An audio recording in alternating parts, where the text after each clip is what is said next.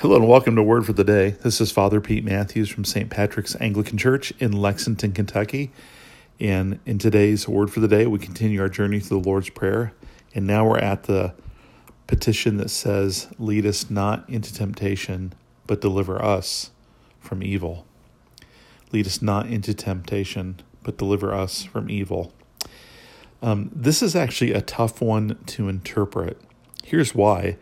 Um, what I just quoted is the traditional translation. Um, our our parish is an Anglican parish, and so when we pray the Lord's Prayer, we pray it in the old fashioned version as I'm using in these podcasts, and that's the petition we use. But the version that Jesus prayed, um, probably in Aramaic that's translated into Greek, could also be translated in English as um, Save us from the time of trial, save us from the evil time. So that creates a little struggle on how to interpret this. And I have to be honest, I, I like to uh, um, have nice, clean readings of scripture when I teach them. But sometimes you just come across things like this and you have to be honest that it's not clear how to interpret it. So the way we say it, it, it sounds like a request that I will be prevented from falling into temptation and, and that evil, bad things will not happen to me. The other translation seems to have something to do with a time of evil and that's coming on the earth that's um, authored by Satan. And it could mean a couple different things. Um, because the time it was spoken, it could refer to AD 70 when Jerusalem was destroyed and the Romans overran um, Judea and Galilee.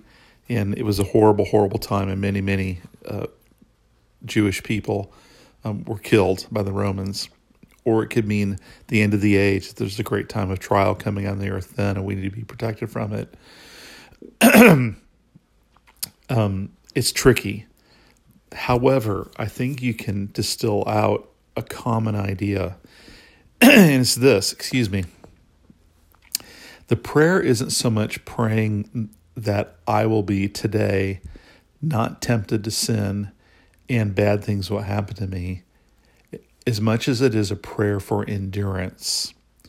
If you juxtapose the two ways of translating it, you can kind of distill that out. Here's what I'm getting at. Um, we are we are saved by our faith, but faith is not a one-time thing, it's a lifelong journey. And we're called to be faithful from the moment we follow Jesus until the end of our lives. And by God's grace, we need to endure.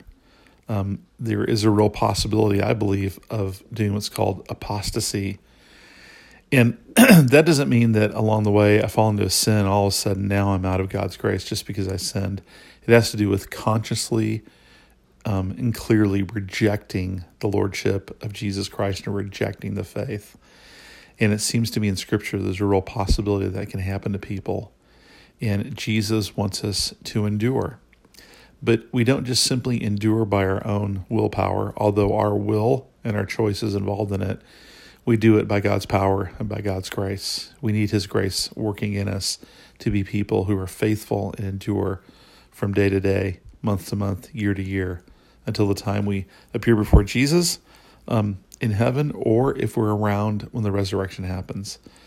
So, this prayer has to do with our own faithfulness to God's kingdom and our own ability to walk out and live in the kingdom as missionary disciples. And we're called by Jesus daily to pray that reality, to empower us and remind us to endure to the end and be faithful to the end. God bless.